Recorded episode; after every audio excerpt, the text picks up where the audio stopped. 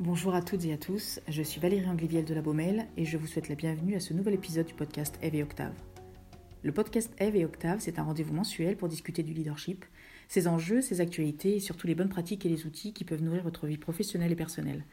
Aujourd'hui, j'ai le plaisir de parler avec Philippe Durance. Bonjour Philippe, comment allez-vous? Bonjour Valérie, bien, et vous? Très bien, merci. Alors Philippe, vous êtes docteur en sciences de gestion, vous êtes professeur du CNAM, le Conservatoire national des arts et métiers, vous êtes titulaire de la chaire de prospective et développement durable des entreprises, des territoires et des réseaux. Vous êtes aussi chercheur et membre de nombreux conseils. Entre 2011 et 2018, vous avez aussi été président de l'Institut des futurs souhaitables. Et puis vous êtes aussi auteur de plusieurs ouvrages, notamment du livre intitulé Le long terme comme horizon, coécrit avec Régine Monti et paru en 2017 chez Odile Jacob. Alors, dans votre livre Le long terme comme horizon, vous vous intéressez aux entreprises centenaires, celles qui existent depuis plus d'un siècle. Vous montrez que ces entreprises doivent gérer un paradoxe, rester elles-mêmes et changer constamment. Comment est-ce que ces entreprises centenaires distinguent euh, entre ce qu'il faut absolument préserver, des valeurs, du patrimoine, enfin voilà, et ce qui doit être modifié? Dans le milieu universitaire, on s'est toujours euh, intéressé aux entreprises centenaires sous un angle unique qui était celui du capital. Et donc, une, une des explications euh, principale de la continuité de ces entreprises, bah, c'est souvent la continuité de la transmission du capital euh, entre des parents, des enfants, des petits-enfants, etc. Moi, ce qui me semblait, c'est qu'il y avait peut-être d'autres explications possibles. L'hypothèse de base, c'était de se dire que, euh, en prenant en compte le temps long, en anticipant, euh, en prenant en compte l'avenir, ça leur donnait une capacité de renforcer ce, côté pérenne. C'est d'où le paradoxe, c'est qu'en effet, c'est des entreprises qui sont beaucoup dans l'agilité, euh, beaucoup dans la, transformation, dans cette capacité à changer, à se transformer, mais tout en conservant une partie très inerte, en fait, une sorte de corps, euh, de, choses qui sont inamovibles, qui traversent les âges, qui sont euh, structurelles. On ne se pose même pas de la question de savoir ce qu'il faut garder et pas garder. la grande leçon de cette étude-là, c'est que c'est pour pouvoir durer, ce sont des entreprises qui en effet s'adaptent, mais s'adaptent pas n'importe comment, s'adaptent en conservant notamment des valeurs, euh, une culture qui est entretenue. Et souvent, ça, ça passe par l'histoire. Les entreprises centenaires ont su reconnaître les principales forces de transformation euh, qui agissaient sur leur marché. Vous appelez ces forces de changement les mégatrends. De quoi s'agit-il? Les mégatrends sont des forces qui sont issues de l'environnement, qui impactent très fortement euh, l'organisation, l'entreprise, que l'entreprise ne peut pas ne pas prendre en compte. Donc c'est le, le développement durable, par exemple, hein, tout ce qui tourne mhm. autour du développement durable, euh, ça va être le numérique, euh, l'IA. Et alors il y a une nouveauté depuis le livre, c'est que maintenant on est passé aux gigatrends. voilà il y a un gigatrend, on va dire, qui a fait son apparition là ces derniers mois, bah, c'est tout simplement la pandémie. Typiquement, euh, ça montre bien aussi euh, ce que sont ces choses-là, ces événements-là, euh, des choses qui sont très exogènes à l'organisation, sur lesquelles l'organisation n'a aucune maîtrise mhm. qui souvent sont des mouvements de fond qui vont balayer, qui vont tout remettre en question, et, là qui nécessitent pour le coup une force d'adaptation, de réflexion et d'adaptation, d'agilité assez importante. Vous avez cité développement durable tout à l'heure aussi, dans les, dans votre liste de mégatrends. Alors, c'est aussi un sujet hein, auquel vous, avez, euh, vous êtes intéressé dans votre parcours académique. Quelles leçons pouvons-nous prendre des entreprises centenaires euh, sur le développement durable? Toutes le prennent en compte. Donc ça, c'est déjà, euh, bon, alors on pourrait dire que ça peut paraître une évidence, mais c'est pas si, euh, si évident que ça. Euh, ça l'était peut-être encore moins il y a, il y a, il y a trois ans, trois, quatre ans, quand ce, livre a été, cette étude a été faite. Je pense qu'une des particularités peut-être de ces entreprises centenaires, c'est le rapport qu'elles ont à la responsabilité sociale. Ce sont certainement des entreprises qui ont intégré assez aisément, assez facilement de par leur histoire et justement notamment de par cette continuité dans le temps euh, cette histoire longue, euh, ont, une conscience et une notion de la responsabilité de ce que c'est qu'être une entreprise responsable. Je pense notamment à notre flaconneur euh, national, Pocher du Courval, qui, fabrique des flacons de parfum. Euh, voilà, ben il y a, y, a, y a, cette idée de transmission de savoir, par exemple, qui, pose une certaine question de responsabilité. C'est-à-dire que on a des métiers qui sont des métiers qui traversent l'histoire, euh, qui se transmettent de génération en génération, D'ailleurs, comme le capital se transmet euh, côté propriétaire, ben, il y a aussi un savoir qui se transmet de manière générationnelle. Ça aussi, c'était assez intéressant à, voir. Et il y a un sentiment de responsabilité de l'entreprise par rapport à ça. C'est-à-dire que les métiers ne doivent pas disparaître. On doit tout faire pour les maintenir. Euh, voilà. Donc il y, a, il y, a, cette idée certainement de responsabilité, de rôle social, de responsabilité vis-à-vis de la société qui est certainement euh, plus engrammée, plus, plus, plus structurellement euh, embarqués dans, dans ces organisations-là. Aujourd'hui, on parle beaucoup des entreprises à mission. Oui, c'est ça. alors, cette notion de raison d'être qui est récente, là, elle émerge un peu dans ce contexte-là, hein, de développement durable et de savoir quelle est la mission, quelle, quelle mission l'organisation peut se donner en dehors de celle de servir ses actionnaires. Est-ce mmh est que ça peut déborder ce, ce cadre-là? Et la réponse est oui. Hein. Bon, c'est pas, c'est bon, c'est un concept, on va dire récent, mais ce sont des idées qui sont assez anciennes d'ailleurs, parce que je me souviens quand j'étais étudiant, et Dieu sait si ça remonte à loin maintenant. Euh, enfin, l'impression que ça me donne dans tous les cas. Parler déjà, euh, quand une entreprise crée de la valeur ajoutée, comment cette valeur ajoutée-là elle se distribue? Alors, il y a des entreprises pionnières, hein, vous en faites partie. Enfin, Danone a été pionnier là-dessus. Hein. Les réflexions de Ribou, les premières réflexions de Ribou sur le rôle social de l'entreprise, mmh le, rôle territorial notamment.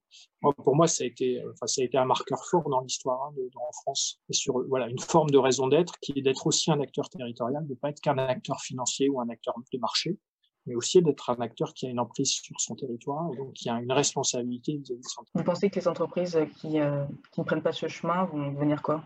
Bah, je pense qu'il n'y a pas le choix aujourd'hui. Et euh, je pense que d'ailleurs le, Covid a bien montré ça. Je j'étais euh, dans un conseil d'administration, je suis administrateur dans, dans une fondation on avait un conseil d'administration hier et dans les réactions et dans les échanges qu'on avait, je me disais justement que le territoire prenait une place de plus en plus importante. On ne peut plus réfléchir aujourd'hui à un niveau central. Euh, il faut mettre le local.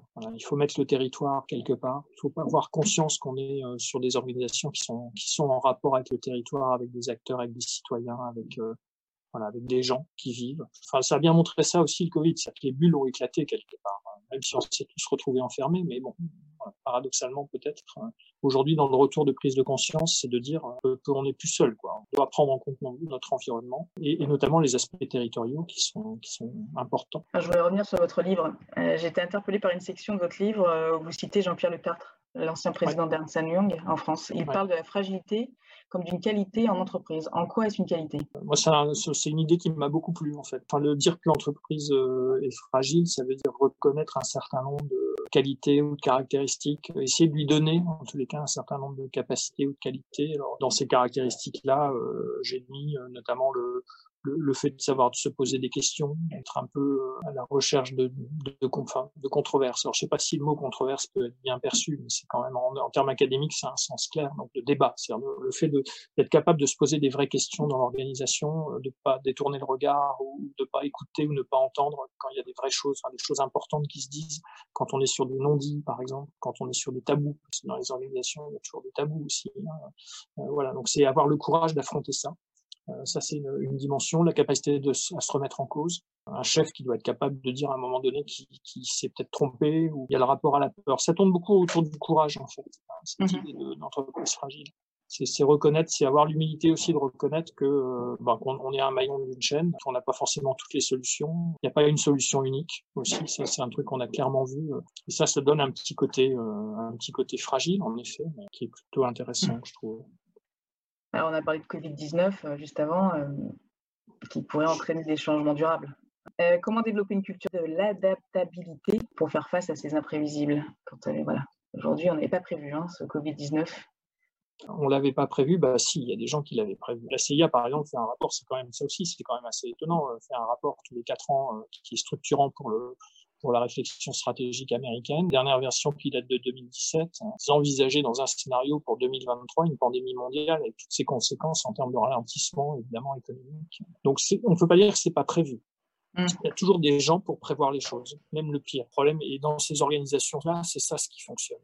C'est que anticipation, décision et action sont articulées. Il faut développer une capacité d'anticipation. On va être capable euh, voilà, d'explorer l'avenir comme si c'était un territoire et puis essayer de voir ce qui pourrait se passer pour développer deux attitudes qui sont complémentaires. Une, une attitude qu'on appelle la préactivité, qui est se préparer au changement attendu parce qu'il y a des trucs auxquels on peut se préparer, on sait que ça va arriver. Puis le deuxième volet, c'est d'être proactif, essayer de provoquer les changements souhaités. Donc cette fonction anticipation, ces entreprises-là l'ont, mais c'est pas suffisant. Voilà. Ce qu'il faut ensuite, c'est que les décisions soient prises et que non seulement elles soient prises, mais elles soient appliquées et correctement appliquées, et correctement mises en œuvre.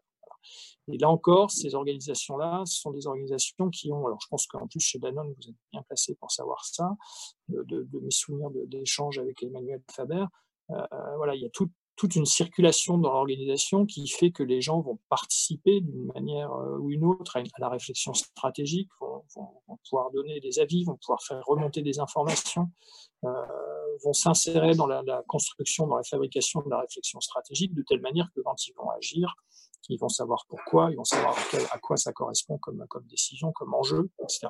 En France, j'ai pas le cas, mais aux États-Unis, en octobre 2019, c'est deux mois avant que la pandémie arrive euh, sur le territoire américain, deux mois avant, il y avait un exercice de simulation d'une pandémie mondiale qui réunissait euh, les, leaders, les principaux leaders américains dans le domaine du business, de la santé, etc. C'était 15-20 personnes euh, ils ont fait cet exercice-là, ils ont vu ce que ça donnait, ils ont proposé des recommandations. Ça a été fait avec le, World Economic Forum, ça a été fait avec euh, John Hopkins, qui est une université qui, a fait beaucoup parler d'elle pendant le Covid, puisque c'est elle qui tenait les comptes au niveau international. Ça a été fait avec la fondation euh, Bill et Melinda Gates aussi. Donc il y a eu des recommandations qui ont été faites. Elles n'ont pas été suivies. Et ça, c'est un grand. Enfin, elles n'ont pas été suivies, elles n'ont pas eu l'écho. Euh, et, c'est un grand classique dans nos organisations, c'est qu'il ne suffit pas de prévoir les choses pour qu'on soit prêt. Il y a plein de mécanismes qui font que euh, soit la décision n'est pas bonne parce qu'elle ne prend pas en compte certaines choses, qu'on n'a pas voulu écouter ou on n'a pas voulu entendre. chez nous, on a un peu ce problème-là au niveau national. Soit euh, les actions sont mal mises en œuvre parce qu'elles ne sont pas comprises, la décision n'est pas comprise. voilà. il, y a plein, d'endroits dans la chaîne de décision euh, où il peut se passer, il peut y avoir des problèmes. Et dans ces entreprises-là, il y en a moins, il y a moins de problèmes sur cette chaîne mm-hmm. pour plein de mécanismes, hein, pour des parce qu'il y a de l'anticipation qui est mise en place, parce qu'il y a de la participation à la décision, à la construction, à la réflexion stratégique, parce qu'il y a du sens à l'action. Donc ça, c'est quand même assez, euh, assez euh, caractéristique aussi. Alors du coup, plus largement, les transformations, quelles sont les transformations nécessaires euh, qui vont permettre aux entreprises de s'adapter et de survivre? Il y a cette idée hein, de, développer une culture de l'agilité, d'être agile, de devenir agile. Et pour, pour, devenir, pour être agile et devenir agile, ben, il faut, il y a, pour moi, il n'y a pas 36 solutions, mais en même temps, je ne vais pas dire le contraire non plus, puisque c'est ce que j'enseigne, mais euh, il y a cette idée d'être capable d'anticiper, donc de faire de la prospective, par exemple. Il y a une demande très forte en prospective, c'est vraiment cette capacité d'explorer justement l'avenir. Pas encore une fois, pas de prédire, pas de prévoir, mais d'explorer euh, l'avenir de manière à voir ce qui pourrait, sur quelle marge de manœuvre on pourrait avoir et, quelles décisions on, pourrait prendre. Après, il y a des mécanismes dans les organisations euh, et le management, la, la, dimension RH est évidemment capitale parce que les mmh. organisations sont faites euh, d'êtres humains. Euh, c'est d'être capable aussi de, de, repérer les gens qui peuvent être un, peu des agents, des agents de transformation, des agents de changement, euh, pour leur donner des moyens, des capacités à entraîner autour d'eux. Ça, ça s'organise, cette capacité-là. Euh, ce qu'on a vu aussi dans l'étude, là, qui était assez intéressante, c'est que les entreprises ont des grilles de lecture du monde, et il y en a certaines qui sont plus favorables à l'agilité que d'autres. quand on est dans des grilles d'ingénieurs, par exemple, c'est compliqué à faire bouger une entreprise basée sur une culture mmh. ingénieure, parce que parce qu'on a un, un, rapport au monde, une relation au monde euh, qui est très rationnel, qui est toujours dans la recherche de l'explication, euh, dans la recherche de cause à effet. Enfin bon, voilà. Et donc c'est un peu plus compliqué à faire bouger qu'une entreprise où la culture est plus euh, sciences humaines sociales, on va dire, ou, basée sur d'autres d'autres modèles, on va dire, de la de l'organisation ou même du monde, d'explication du monde. Donc ça, il y a, voilà, il y a plein de, petits, de petits euh, euh, leviers comme ça, ou de plus ou moins petits leviers qui font qu'on peut, euh, on peut rendre agile son, son organisation. Au-delà de l'agilité, vous avez, vous avez, parlé des, des, des, humains, des gens, parce qu'il y a des gens dans une entreprise. Bah comment, voilà. comment, ils vont, comment les entreprises, les organisations vont devoir, oui, pour l'instant en tous les cas, comment ces entreprises vont devoir s'adapter parce qu'il voilà, il y a des demandes. Tout à l'heure, on parlait de télétravail, on parlait, voilà, il y a plein de demandes, de diversité. Enfin, on a vécu plein de choses hein, pendant ce Covid. Euh, comment ces entreprises vont devoir euh, réagir? Je constate un truc, moi, qui pour moi est assez révélateur quand même de cette période-là. Je suis assez âgé pour avoir vécu euh, quelques crises, hein, dont la dernière qui est celle de 2008. Je pense que là, les réactions étaient, enfin, de ce que j'en vois moi, ont été complètement différentes. Bon, il se trouve que j'accompagne euh, pas mal d'entreprises dans des réflexions stratégiques, industrielles, pas industrielles, des fédérations professionnelles, des choses comme ça. Et je me rends compte que là, avec le Covid, globalement, ces organisations-là auraient pu réagir comme en 2008, comme elles l'ont fait en 2008, où elles ont abandonné la réflexion stratégique, elles ont abandonné le moyen et le long terme pour se concentrer sur le court terme et l'urgence. Et donc, on a mis un certain temps euh, à sortir de cette crise-là. Aujourd'hui, j'ai l'impression, euh, c'est le contraire. Il y a une vraie appétence pour aller justement sur la réflexion de long terme, se dire, bah, c'est le moment. On, a, une opportunité euh, en face de nous. Les cartes, beaucoup de cartes sont rebattues avec cette histoire de Covid. Je pense que beaucoup voient ça, et j'espère, j'espère que je me trompe pas, une fenêtre d'opportunité euh, pour justement enclencher du changement et se dire bon allez il faut qu'on change ça il faut qu'on soit plus dans le développement durable par exemple plus bon là je, travaille sur des projets d'économie régénérative ou d'économie symbiotique par exemple. Bon voilà typiquement on voit bien que les acteurs sont en demande de ça il y, a, ce besoin, euh, encore une fois, mais qui revient aussi avec cette histoire de, raison d'être, euh, ce, besoin de se sentir un acteur euh, intégré dans son écosystème, participant à ça, enfin vivant dans un écosystème et donc intégrant les autres parties prenantes, ne serait-ce que la dimension numérique, hein, on le voit bien. Que, moi, je vois dans l'enseignement supérieur, il a fallu en quelques semaines qu'on bascule sur un mode distanciel. Il a fallu s'y mettre. on a commencé à bah, s'y mettre très vite. Voilà, on n'avait pas vraiment le choix. Donc il a fallu commencer à faire des cours. Euh, la première étape, c'est de faire des cours à l'ancienne, mais utilisant les outils numériques. Puis très vite, euh, les choses, la pédagogie aussi s'est modifiée. On, est comme, on, a, on a bien vu que les gens s'ennuyaient au bout de 4 heures de vidéo. Hein. Je pense qu'on a tous soupé la, de la vidéo, comme vous le disiez un petit peu tout à l'heure. Donc il faut repenser aussi la manière dont on interagit euh, avec les étudiants. Bon, nous, ça a été notre cas. Ça nous a obligé à, voilà, à penser à d'autres formes d'interaction et, ça, c'est bien. Donc, il y a une vraie opportunité, je pense. Après, j'espère que je n'irai pas jusqu'à jusqu'à dire que on va basculer dans le monde d'après là tout de suite parce que ça je pense qu'on en est loin. Par contre je pense qu'on va faire un, on va faire un pas supplémentaire et, peut-être un pas important j'espère en tous les cas pour certaines organisations. Je l'espère moi aussi. Merci beaucoup euh, Philippe pour cette conversation euh, très intéressante et inspirante pour ceux d'entre vous qui souhaitent poursuivre la conversation, je vous invite à nous suivre sur Instagram, Facebook, Twitter et LinkedIn. Vous y trouverez également plus de contenu sur le leadership et d'autres sujets liés au travail. Merci d'avoir écouté le podcast Eve et Octave. Et rendez-vous ici le mois prochain pour un autre épisode inspirant.